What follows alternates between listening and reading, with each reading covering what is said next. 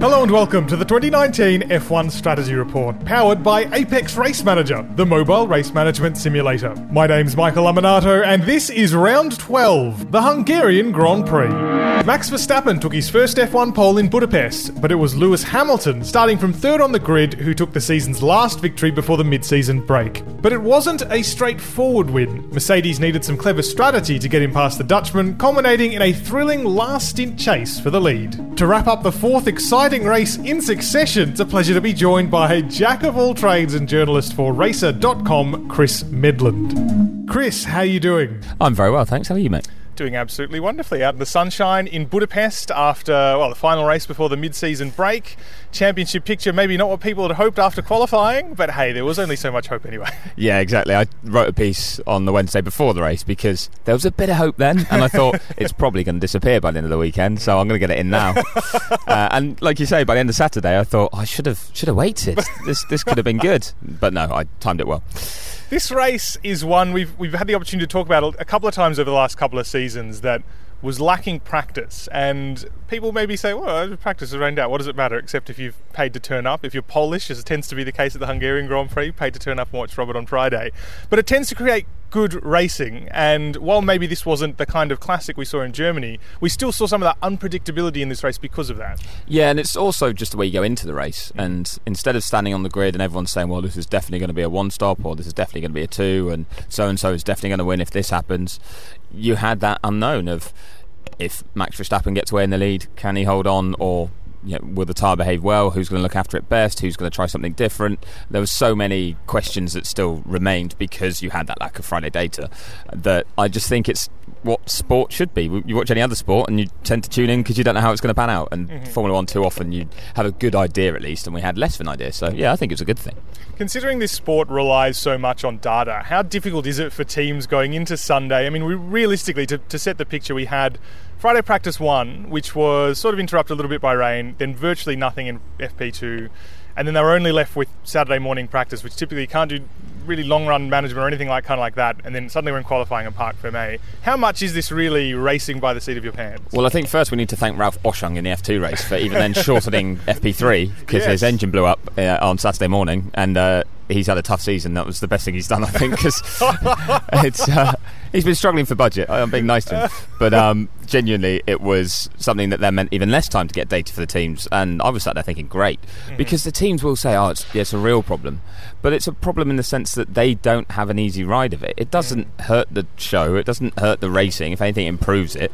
So I think the the problem only comes from the fact that strategists have to earn their money a little bit more. But mm. that's how it should be.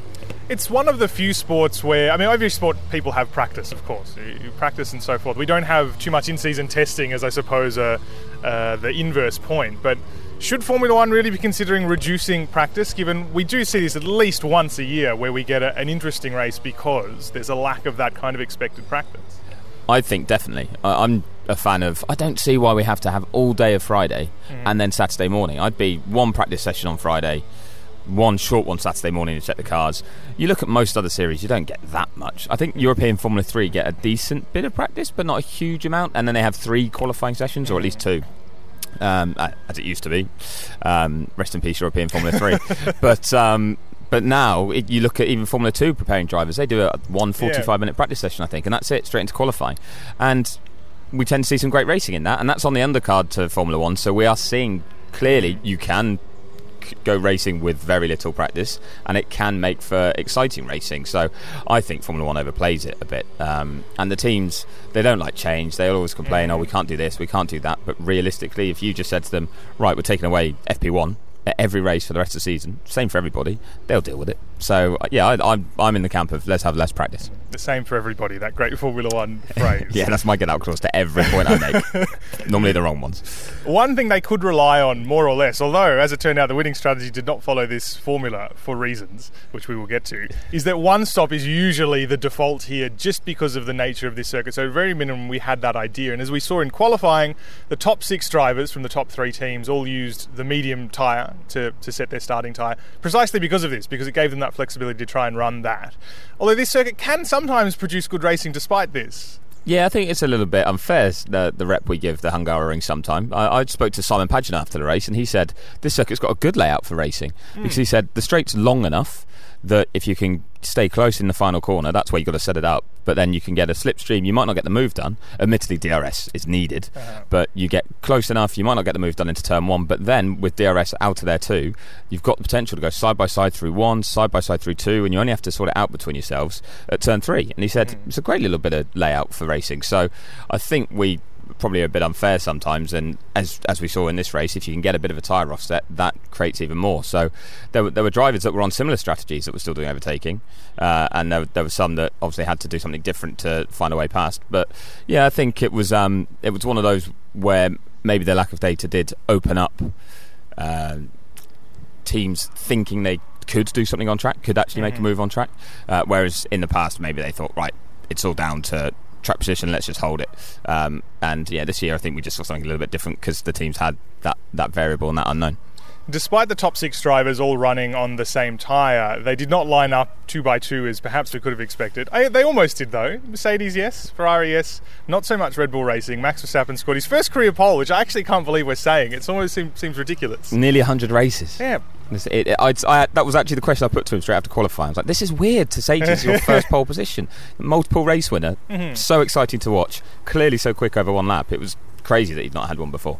But he wasn't lined up alongside with Pierre Gasly, who qualified only sixth. And while it's still top six, still on that same strategy, the fact that the Ferraris were quite far back did emphasise that he underperformed in qualifying. But more importantly, considering the race prospects, Mercedes 2 and 3 has an enormous strategic advantage before the race, of course, compared to one driver ahead. I mean, how much does that weigh on a lead like Max Verstappen's, considering there was no clear indication that Red Bull would be fast enough to hold them back in the first place? Yeah, I think Max would have been, he put a brave face on it afterwards, but he'd have been sat there a little bit annoyed that he didn't have a rear gunner. Um, Mercedes will have been delighted. The two drivers at Mercedes are the problem. They they will have sat there, and as the start of the race showed, but they'll have sat there after Saturday going, "This is really good for us if I'm the lead car yeah. on the first lap." Because you were realistically then going to be using car number two as mm. the one to do something different and try and, and mix it up. So, um, yeah, Max will definitely have been uh, a bit frustrated by that. And it's as you say with Pierre and the, the way things have been going. He, you thought up to Q2, he didn't look particularly competitive, but to get through into mm-hmm. Q3 on the medium tyre, you thought, good, he's opened himself up to be right there in the mix on Sunday and to be part of this. And then when it came down to just pulling out a lap on the softs, he didn't do it that was hugely frustrating because, as you said, the gap was huge, huge between him and Max. And first and sixth is a long way apart. It's not like he'd put himself sort of fourth and okay, he had two Mercedes, but he had a chance at the start of doing something. He was basically out of touch where he was. So um, yeah, Max would have been annoyed Red Bull more so, and uh, certainly the way the rest of the weekend panned out, that frustration I think only grew by the end of Sunday night. We talked about uh, that potential dynamic uh, for the first stint of this race between those two drivers, eliminated as a proposition almost immediately. Very small crashes for Valtteri Bottas, enough to damage the front wing. They didn't pit him immediately though. They didn't seem sure whether or not it was going to be worth stopping him for a new front wing. Ultimately, they did after five laps regardless of when he was going to stop. It dropped him right down to the back, and that pretty much eliminated his race almost for points at one point, although he did make it back into there to score a couple. But then this became a, a straight fight between Max Verstappen and Lewis Hamilton, and while after qualifying perhaps we thought Mercedes and the Red Bull racing car was evenly matched, albeit without knowing long run simulations, sort of became clear over this first stint that that wasn't the case, and actually Mercedes had a bit of an upper hand here. Yeah, definitely. It was the fact that Lewis could follow so closely and drivers always talk about you know it's difficult to follow not just for the aerodynamic influence but things start to overheat if you're in the wake of another car. And, and that was the problem Lewis did have with his, his, brakes he was struggling slightly with. But the fact he could just cruise up to the back of Max whenever he wanted to mm-hmm. showed that they had a, a, clearly quicker much quicker car. Um, and I don't think that should be a huge surprise if we look at the pace they've shown at some of the still recent races when it's been settled down. And mm-hmm. okay, Austria they were called out with overheating, so we can understand why you didn't see pace from them there. But Silverstone, the race pace was very impressive. Yeah. And as much as Max probably should have finished third, and that would have been a good drive, and Max says he would have been closer to Mercedes, he wouldn't have been able to challenge Lewis by any stretch. This time, it, what was great to see was for a lot of that race, we saw both cars going at it, like pushing mm-hmm. flat out, really getting close to their limit of their potential. Uh, certainly in the latter stint from Lewis, but even then, I think Max had sort of realised that his only way of winning the race was going to be by pushing rather than waiting and trying to fight him off. So. Yeah, it was it was one of those where it was quite clear early on that Mercedes had the upper hand, and that, that's why I'd say that Red Bull did a really good job to keep Max in the lead after the first round Mm. of pit stops. I think that's where most people thought the race had been won. Yeah, considering most people thought, including Mercedes up to a certain point, that this was a one stop race, when Hamilton wasn't ahead after that first stop, it seemed like that was going to be it, even though we were treated to a, maybe five or six laps of quite close racing immediately afterwards. Verstappen stopped on lap 25 off his mediums, complaining that they were already running out of grip, and already we got the radio message from Hamilton saying he was happy to extend. He did so for six laps. It was almost surprising, though, how big, and of course the car did play a a huge part in, in the ability for him to fight immediately afterwards, but how big a, a pace advantage that six lap fresher tyres gave him in the immediate aftermath. I think he came out almost six seconds uh, behind after that pit stop. And I turned down to write a note on my computer. All of a sudden, he was on his gearbox. The gap Yeah. closed so fast. Yeah, I was stood outside in the TV pen to uh, do any interviews with anyone who retired, and thankfully no one did for ages. I stood, stood and cooked. Um, but uh, watching from there, you could see the drivers coming through the penultimate corner, and you could just see the gap closing. And when Lewis had just come out, as you say, it was it was about six seconds. Then he crossed the line uh, at the end of his outlap at five point something, and then as he came through, uh, I hadn't, I hadn't really paid attention to the sector times. As he came through the penultimate corner, you could see that that gap was halved. Mm. In, instantly, you thought that looks like it was in the first stint. Crossed the line, it was I don't know two point six or something, mm. and within two sectors, he was on him. Mm. And I think that was partly traffic. Max did have some some traffic on those laps, but I think Lewis had become aware that he had such a quicker car and the fact that he'd managed to extend and the tyre he'd gone on to, and he he didn't have any concerns about going to the end on, on that tyre in the fight with Max. Um, and part of the aspect we've got to look at is the lack of any pressure behind for either of them. So even at that early stage, it was just a two horse race, and they were only looking at each other. So it's not like Lewis had to think, "Oh, I better manage my tyres in case they drop off. He was already second on the road. If he'd have pushed too hard, run out of tyres, and slip back from Max, he was never in danger from anyone else. So I think that gave him that freedom to push so hard and, and try and spook Verstappen, or at least make Red Bull very aware that Mercedes had this pace. Because maybe then Red Bull would have done something silly, or Max would have made a mistake. So um, yeah, it was a really impressive pace, but it showed the challenge Red Bull had on their hands at that point.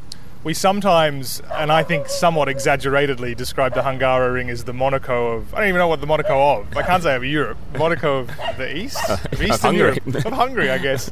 Precisely because the circuit is difficult to pass on. It was an interesting reversal of roles in this first half of the race where Hamilton not only had the quicker car but the quicker tyre, and uh, Verstappen was forced to defend in the slower car, much like was the, the reversed case in Monaco. But it did show how difficult passing is here. He had a huge pace advantage, and at no point was actually, well, he got very close, but at no point was actually able to sell that move. Yeah, I mean, there's um, the one of the guys that runs Formula One social media, a guy called Charlie Eustace, does some uh, alternate stats for each Grand Prix, and he says um, the Hungaroring is known as Monaco without barriers. I think was Ah, the term okay, he that's used. Yeah. okay. We can go with that. And he said, uh, but this is factually incorrect because the Hungaroring does have barriers, which it, which, Which it does. also true. Um, Yeah. they're, they're a little bit further from the track, but they're Yeah. still there, like any racetrack.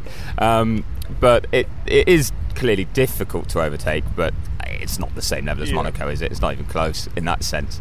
It's just a bit of a lazy way we used to describe it. just but to um, say that there's not a lot of overtaking. yeah. You could just say that. yeah, yeah, exactly. It's just uh, yeah. If we if we scaled them, it's closer to Monaco than it is to Yeah. somewhere else. um, but what what was uh, good to see was, as you say, there were times that we saw wheel to wheel action.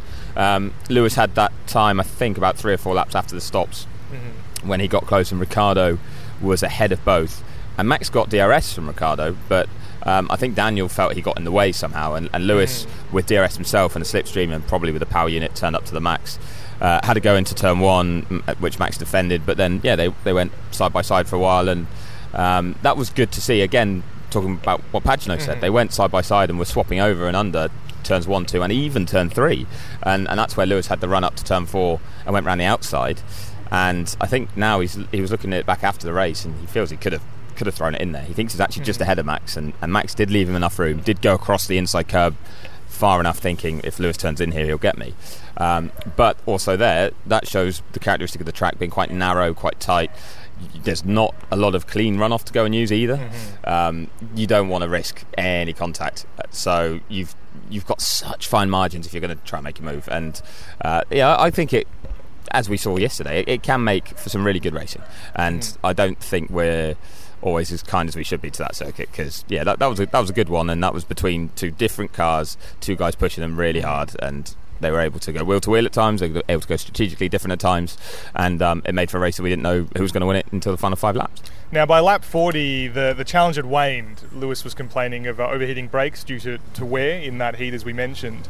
And Mercedes started considering what they were going to do to try and get him past because the pace was so much greater than the Red Bull racing car. It seemed, of course, like an injustice to them that they could not be able to win the race. And hey, that's what racing's for.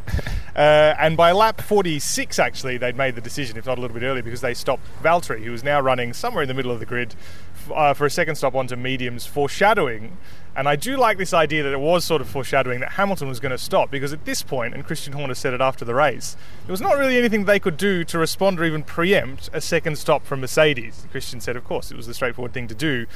As we said, the gap behind Hamilton and Max was so large that there was zero risk to this stop. He was either going to finish second or first. Uh, it's a pretty good 50 50 situation.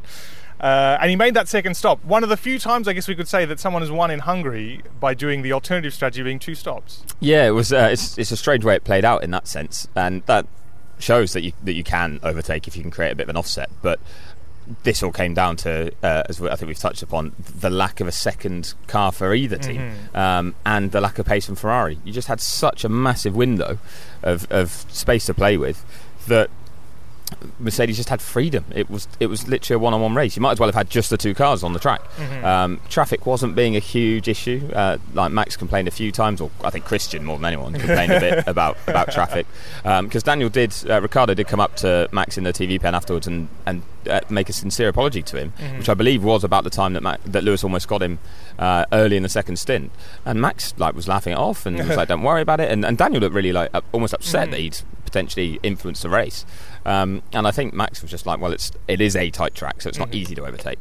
So yeah, once once Mercedes made that call, it was the amount of people that reacted at the time being surprised and, and then saying, oh, this this might not pay off. But as you say, it it was always going to pay off in the sense that they were going to be no worse off. It mm-hmm. was it was a no lose situation unless they had a shocking pit stop a la Germany.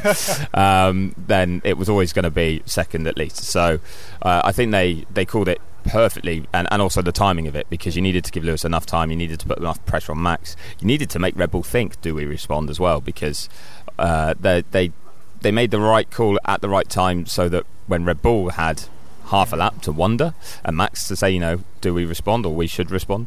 Uh, and Red Bull could just watch it and think, no, it's kind of a checkmate move here. We've mm-hmm. we've only got one card to play, so um, that's exactly what strategy should be. I think that teams should be looking at each other, and I think it was direct strategy, team on team, car mm. on car, which is sometimes either we can't pick it out because it's in a messier race, or teams aren't able to do it because there's so many other factors they have to take into account. Mm-hmm.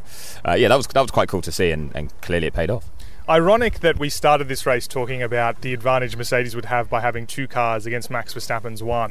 In the end, the, the real disadvantage, which of course we were talking about at the start, but really what decided it, was the fact that Red Bull Racing did not have a second car to defend against. We talk about the gap Hamilton could stop into.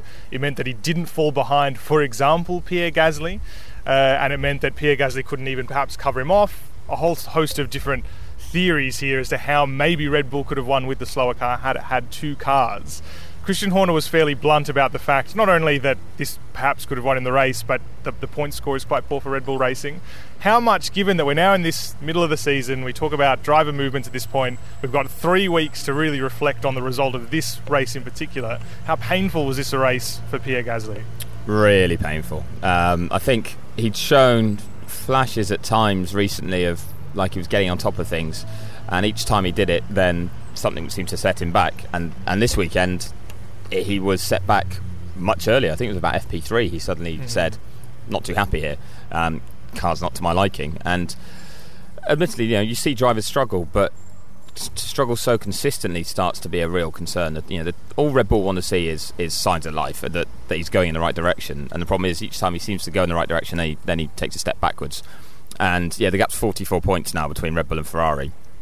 And realistically, you look at the recent form and, and mm-hmm. the potential results. Red Bull should be second.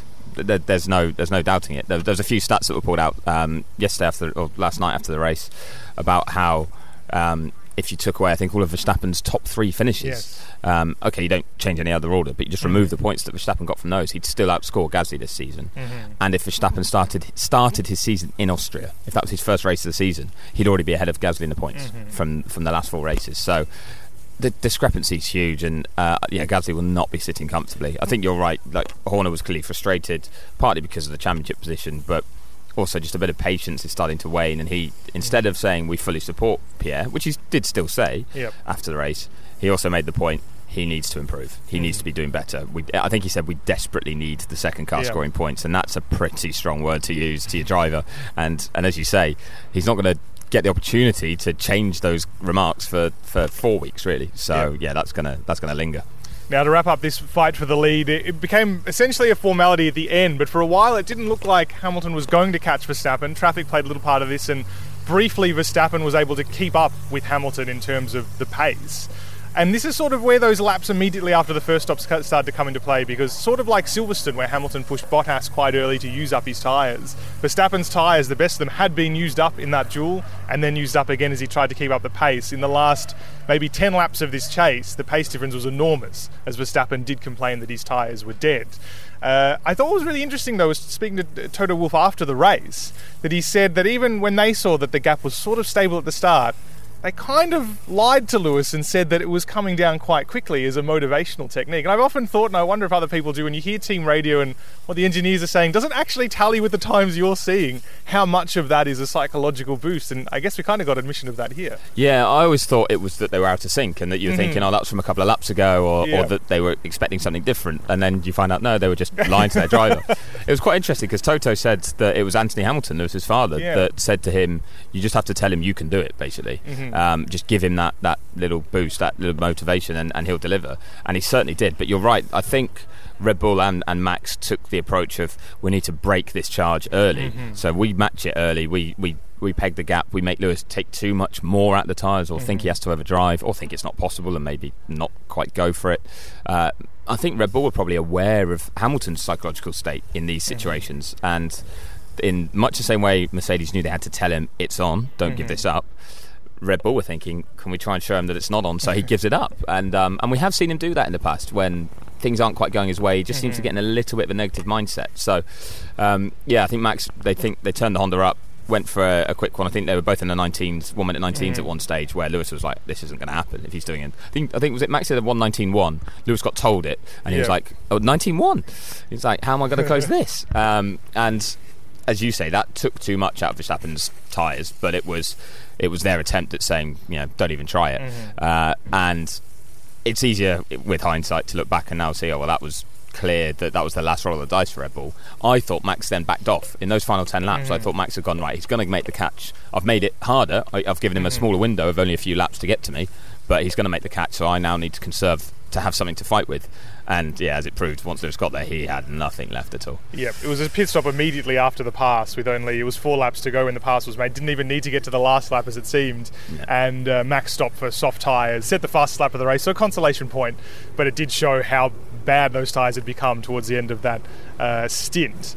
Uh, and that's how the, the battle for the lead panned out. Uh, it was an interesting strategy dichotomy. But we look a little bit further down, uh, much further down as it turned out, a minute down as it turned out, the last cars not to be lapped, uh, Vettel and Leclerc had what can only be described as a very private battle for the podium. It seemed like Charles had this uh, lockdown from early in the race, but they were allowed to split their strategies, which I thought was well, fairly uh, sporting, I guess, of Ferrari. But on the other hand, what else were they going to do for the whole afternoon? And it did give them an opportunity to fight towards the end of the race. Yeah, that, we kind of missed that one coming, and then suddenly it happened even later than Max and Lewis happened. But um, that that was good of Ferrari. But as you said, they had absolutely no pace. We talk about the fact that after the first lap, only one car was available to each Mercedes and Red Bull in that fight. Ferrari had both cars available to it, just couldn't stay in touch even close. Um, and it was kind of painful to watch how quickly they went backwards. But um, th- it was a strange race in a sense as well. We talk about the Hungaroring and it being tight and not a lot of space. Tough for racing. You normally get an instant or two. You, someone trying a pass that's not going to come Yeah. off, or just in the heat, a failure, something. But a safety car would crop up, and I think that was part of the thinking with Vettel's strategy was let's run long because we're so out of this race at the front. We've got to do something wild and hope we get lucky to suddenly come into the mm. into the picture. But even by then, with Seb running long, he, he never led. It, it, yeah. You know, Max made his stop and came out a comfortable second, and then Lewis, as you say, extended for the extra six laps. So Ferrari were never in that window to challenge the top two. Um, it was quite impressive, I think, from Vettel to, to go that much longer. I think he did 12, 12 laps longer on his starting mm-hmm. mediums um, than Leclerc did. And then obviously Charles went onto the hards, uh, and Seb thought, we'll give it a go. We'll roll the dice. We'll go for the softs and see if they can hold on. And and something we'd seen in the Formula Two race actually on Saturday morning, which mm. I don't mm. know if Ferrari would have looked at. Vettel does keep an eye on these things. Um, was the alternate strategy there if you went on the hard tyre first and um, pit for the softer tyre later, uh, paid off better than expected because the track mm. was gripping up. We'd had the rain on Friday, so we were we were lower on rubber this weekend than normal, and the track was just clearly improving more than expected. So I think that actually benefited Vettel. That the track during the the Sunday as well was only getting better and better. Um, it hadn't really plateaued yet, so then by the time he came in, he had the best grip, um, probably better grip than anyone had expected. And with the lack mm-hmm. of Friday running, they never knew what that was going to be, uh, and it meant that his tyres held on. And, and when we got that scrap right at the end. Behind them, though, was neither Bottas nor Gasly. It was Carlos Sainz, as I think he's being called now Sunday Sainz because he does very well on Sundays. it's self-explanatory, really. Who's coined this uh, this nickname for him? I'm actually not completely sure. Because Nate Saunders did tweet it out, I and know, he wanted yeah. people to start saying it, and I'm just not going to give him that satisfaction. Yes, no. Well, you've mentioned him now, though, so I know, well, go look. But did very well on a, a fairly conventional strategy, starting on the soft tyre and ending on the hards, but I think his performance up there, I mean, he had a great first lap, first of all. He jumped Lando Norris, his teammate, to be in that position. But first of all, McLaren's really cemented their place as the fastest midfield car. But also, there was better execution from McLaren here because they were under attack from Pierre Gasly and Red Bull Racing and potentially Valtteri Bottas towards the end of the race, but really kept it clean, at least for this car. Yeah, I was going to say, it's funny you say better execution. Mm-hmm. I've been impressed with their execution all year, to be fair. Uh, I think McLaren have raced as well as pretty much any team, mm-hmm. maybe bar Mercedes on the whole. Um, like the way Mercedes started the season was incredible. Just couldn't put a foot wrong, all those one twos. But uh, McLaren were really impressive at getting the most or even more mm-hmm. out of a mm-hmm. car. Uh, I think the amount of times you must have looked back at strategic calls or just where a car started, what its pace was, and where it finished. McLaren were maximising every opportunity, or, or, almost everyone. And as you say, this was the case on one one car this weekend. I think part of it comes down to you know, Sainz is driving really, really well because he mm-hmm. seems very comfortable with that car. He said himself that he settled in and felt more comfortable with the McLaren more quickly than he did at the Renault. Mm-hmm. Took him a, took him a while last year. He said to, to get comfortable, and he said almost instantly with McLaren he, he felt he was really comfortable in the car. So he says that's not an excuse for his poor start with the 1st three mm-hmm. races, but it also explains why he's been able to get the most out of it recently. And what was good was obviously McLaren starting on the soft were potentially going to be a threat from cars just outside the top 10 who could start on the medium or yeah. hard and run longer and if you if track position is king but they looked after the tyres very well and were able to go plenty long enough uh, in the first stint. Uh, Sainz was able to run to lap 29 before he made his stop. Um, but also, yeah, the pace was still good as well. And um, the one that surprised me in that battle was Kimi Raikkonen to have the, the that sort of pace because he mm-hmm. stuck with them in the first stint when um, you had Sainz, Norris, Raikkonen, Gasly all in a row. And the way that ebbed and flowed, Sainz seemed to control the pace. Norris just followed. You know, Sainz literally seemed to be setting the pace for those four cars. Uh, and Kimi had no problem staying in touch. If anything, Gasly looked like he was struggling at the back of that queue more than anything. Um, on on the medium, obviously, but just because he was in dirty air. So uh, yeah, it was really impressive that the pace McLaren showed, especially bouncing back from what looked a bit of a tricky Germany. Yeah, within a week to suddenly be so much more competitive compared to the rest of the midfield was was good, and that's one of the things that does need pointing out. As much as they executed well, they had the fourth quickest car. That was that was clear and also shows the advantages they are increasingly gaining because they're in that position of running a essentially in clean air. We talk about, mm. of course, they're not running in the lead, but at this point in Formula One, it's essentially like being in the lead when the top, however many cars they're behind, are accelerating into the distance. Yeah. Uh, this battle, though, could have been with Norris. His race was undone by a, a, bit of a slow first stop. It was about five seconds, which is fairly slow for Formula One. Yeah. Well, they were showing replays of old Hungarian Grand Prix at this race, and you occasionally look at pit stops that were quite quick, and they were 10 seconds. You're like, well, that's how Yeah, where, where, there's refueling and things, yeah. and, and, just the calmness that they're changing tyres because mm. they've got so long to do it. And yeah. now, now you blink and you miss it. It's crazy, yeah. isn't it? So that undid Norris's race, but the battle with how Gasly recovered because he had quite a poor start to drop to ninth. His recovery was down to a little bit of strategy, a little bit of misfortune, partly because of Norris, partly because of Valtteri Bottas's first stop. Did undercut Kimi Raikkonen though. There was a one strategic move he made. Both had rel- well, actually, I should say Gasly had the relatively conventional strategy, starting on medium, swapping to hard. But Raikkonen, as you said, far from the first time this season, seeming to get so much more endurance out of whatever tyres he's on. He went from soft to medium. I think the the only driver in the entire field who, who went that way. Uh, managed to get a great deal out of it. Was it and actually didn't finish too far behind Gasly? I think I'm right in saying. Uh, no, not at all. He was he was well in that mix, and he he it was the way he'd shown such good pace on the soft because I, I felt that he didn't have the car to match the McLaren. Mm-hmm. So I thought he must have been taking more out the tyre in the first part of the race to stay in that mix, especially with Gasly behind him at that stage and trying to hold him off. And then it, he just looked comfortable and he extended. And like you say, yeah, he was the only one to do soft medium. I know Romain Grosjean afterwards said that was the best strategy today. Mm-hmm. He didn't mm-hmm. pick Kimi's, but he said from the way his race panned out and the way Verstappen's race panned mm-hmm. out, he mm-hmm. said once the Red Bull went on the hard, you could see wasn't as competitive as well, which was true. Um, and yeah, Kimi and, and Alfa Romeo seemed to nail it. And as, as you say, Raikkonen's just got this knack for it. I think the car's probably been designed to be a little bit kinder on its tyres. Uh, strategically, mm-hmm. Alfa Romeo and uh, as was Sauber tended to be a team that would would love a long one stop and suddenly yep. to appear miles out of position, but up up the front and try and hold on. Um, and yeah, in Raikkonen with that experience, he just manages to execute really, really well. And I, I, was surprised a bit by the Gasly one. I think that shows his his lack of pace was mm-hmm. because he was on the medium. He you thought he should have just been sitting behind the McLarens and Kimi waiting for them to pit so that once he got clear yeah. air, he could use the Red Bull pace and jump them all. That realistically, that's how it should have been uh, because he had the tyre offset.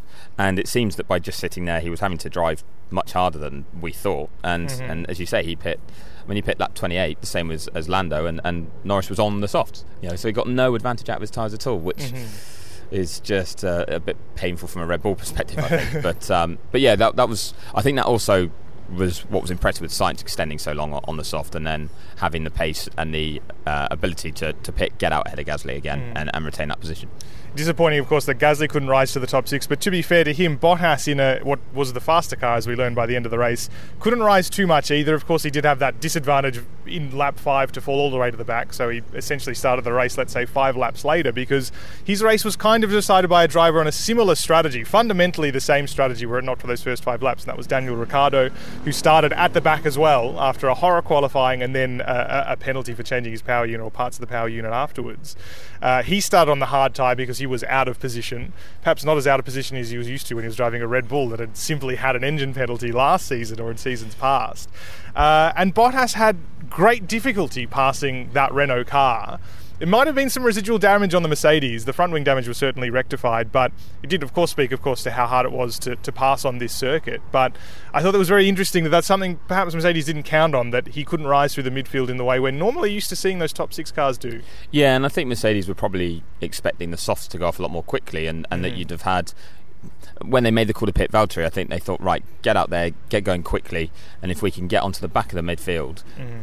everyone pits and drops behind us, and, and instead of being last, and then after the pit stops, still basically last and having to fight through on track. Mm. They, I, I, imagine they were expecting to make up six or seven places there, and and then he'd be straight into the points battle. But um, I think just the longevity of the softs that was unexpected. Um, the longest stint on the soft was 33 laps that, that yeah. Hulkenberg did, so that's I mean basically half the race. And the softest tyre really shouldn't be doing half the race. yep. um, so I, th- I, think that then showed that um, Bottas had to do it all on track, and as you say, it's hard to overtake. We talked about Lewis having his brake issues. Mm-hmm. I'm sure Valtteri didn't have a car that was particularly great in traffic either.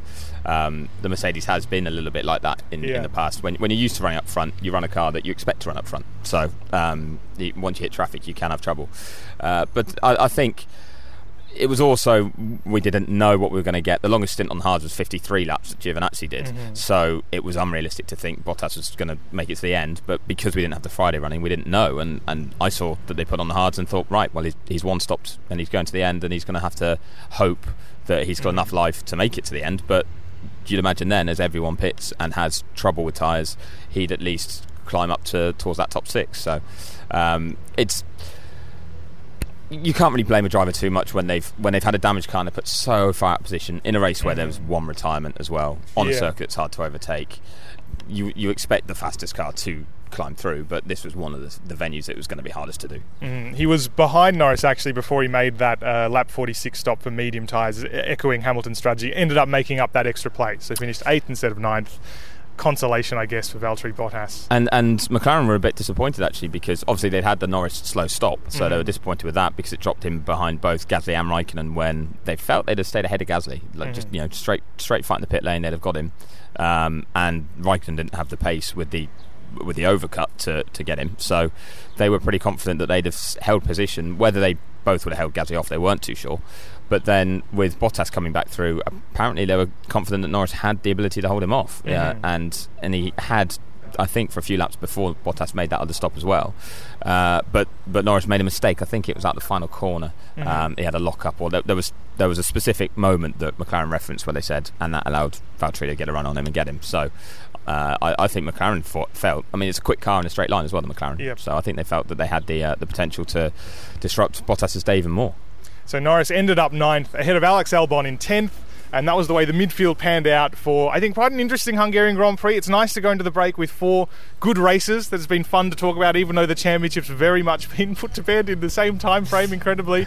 Uh, and Formula One can be a little bit optimistic, I guess, as we embark on the last nine races of the season. Yeah, it's going to be a, an exciting second half. We, we seem to have it fairly often in recent years where Red Bull come back into the picture, Ferrari maybe are, are close enough, and you do have certain races that are all three teams battling it out. That was what was great here was you had two teams battling it out, even if the one was quicker. Uh, but the way that the season seemed to go, Mercedes just hit the ground running, get it done, and then and then we get the fun without the can- actual yeah. drama of yeah, there's a championship at stake here. But uh, it's still making some great racing, and as, like you say, the, last four have been awesome to watch. Um, uh, e- the midfield fights weren't epics uh, this weekend, but when you've got a race like that at the front, it kind of overshadows it. So we've had all sorts of different types of races over the last four, and they've been great. Uh, so I think we've got yeah, plenty more of that to look forward to. That was Chris Medland from Racer.com. The strategy report is powered by Apex Race Manager, the mobile race management simulator. Play it for free on iOS and Android devices. If you want more strategy report, you can get every episode by subscribing on Google and Apple Podcasts, Spotify, or on your favorite podcasting app, plus all of your socials. And if you like what you've heard, we'd love it if you could give us a rating and a review to help other F1 fans find the show. The strategy report is a Beer Mogul podcast, and if you're looking for an alternative take on the Hungarian Grand Prix, have a search for Box of Neutrals in your podcasting app of to hear Rob James and I ask whether Formula One could learn a thing or two from Australia's Big Bash League. My name's Michael Lamonato. Look me up at Michael Lamonato on Twitter, and I'll catch you in September when Formula One resumes with the Belgian Grand Prix.